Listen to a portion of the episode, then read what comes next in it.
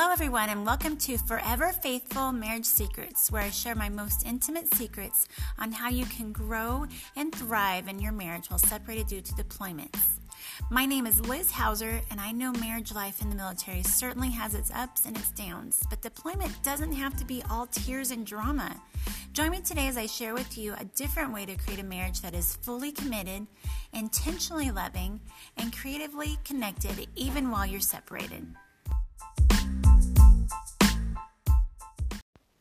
Hello, everybody. This is Liz Hauser with Forever Faithful Marriage Secrets. I'm so glad that you're joining me today. I'm really excited to share a three part series with you.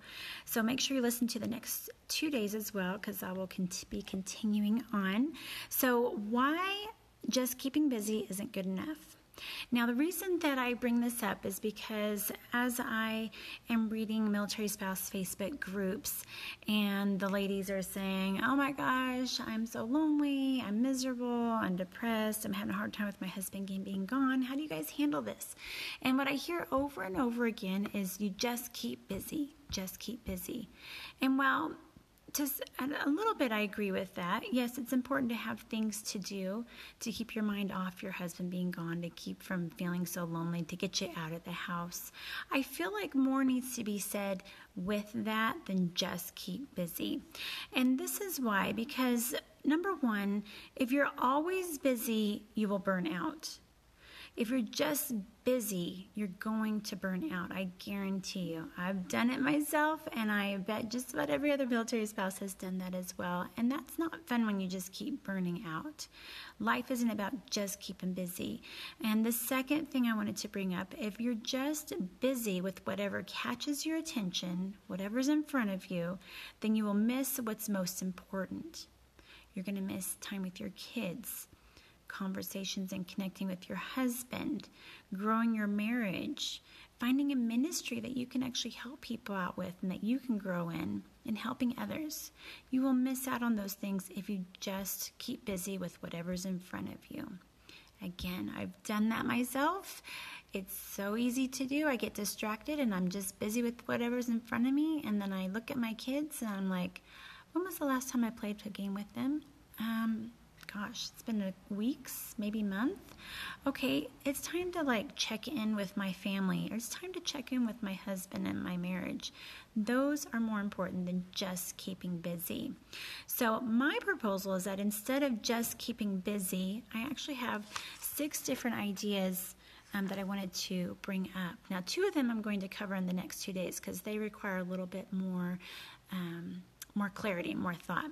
So, number one, instead of just keeping busy, know your limitations.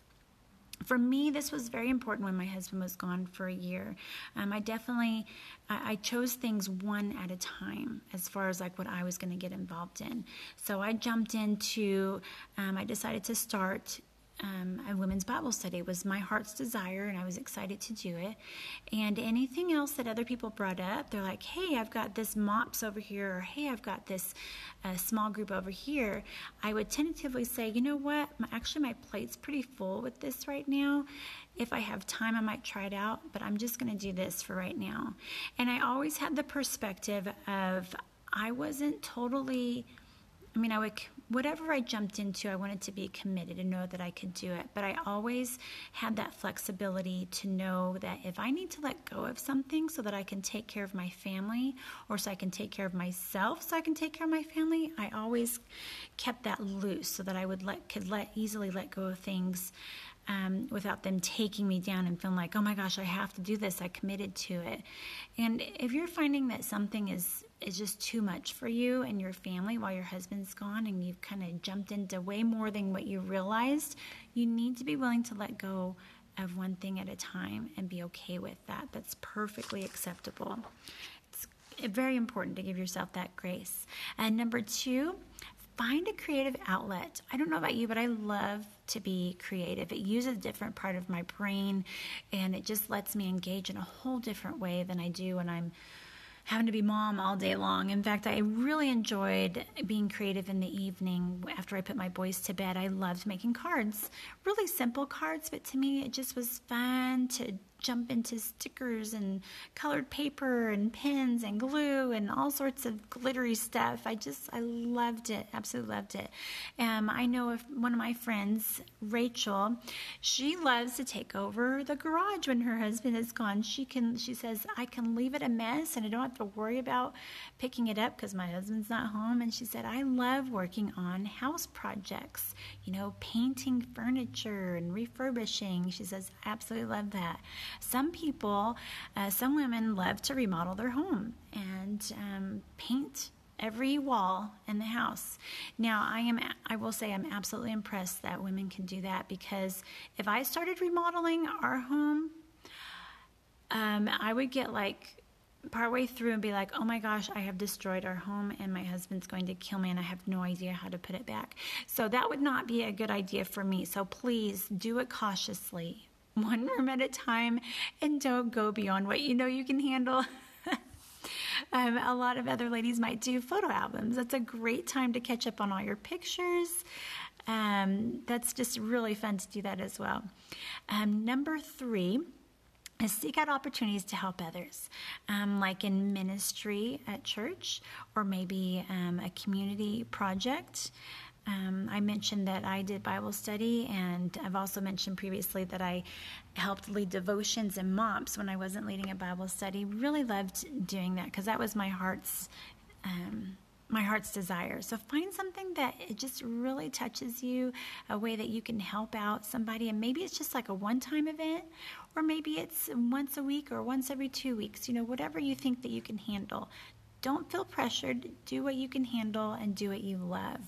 And number four, the final thing is um, instead of just keeping busy, discover your new routine. Now, I like to call this my new groove. Discover what your new groove is while your husband is gone. It can actually be really exciting because when your husband is gone, it gives you more flexibility, right? You don't always have to be home and provide dinner at five o'clock at night, right?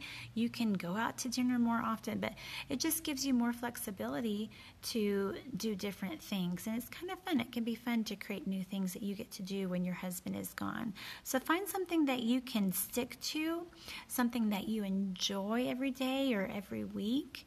Um, that just that makes you happy that gives you joy and contentment so the last two, actually, I'm going to tell you what I'm going to cover tomorrow, and that one is um, set set attainable goals and accomplish them while your husband is deployed. So that is what we're covering tomorrow about setting goals for yourself, um, because that can be really fun to do in that brief time that your husband is gone. So I will connect with you tomorrow. Have a fabulous day and see you tomorrow.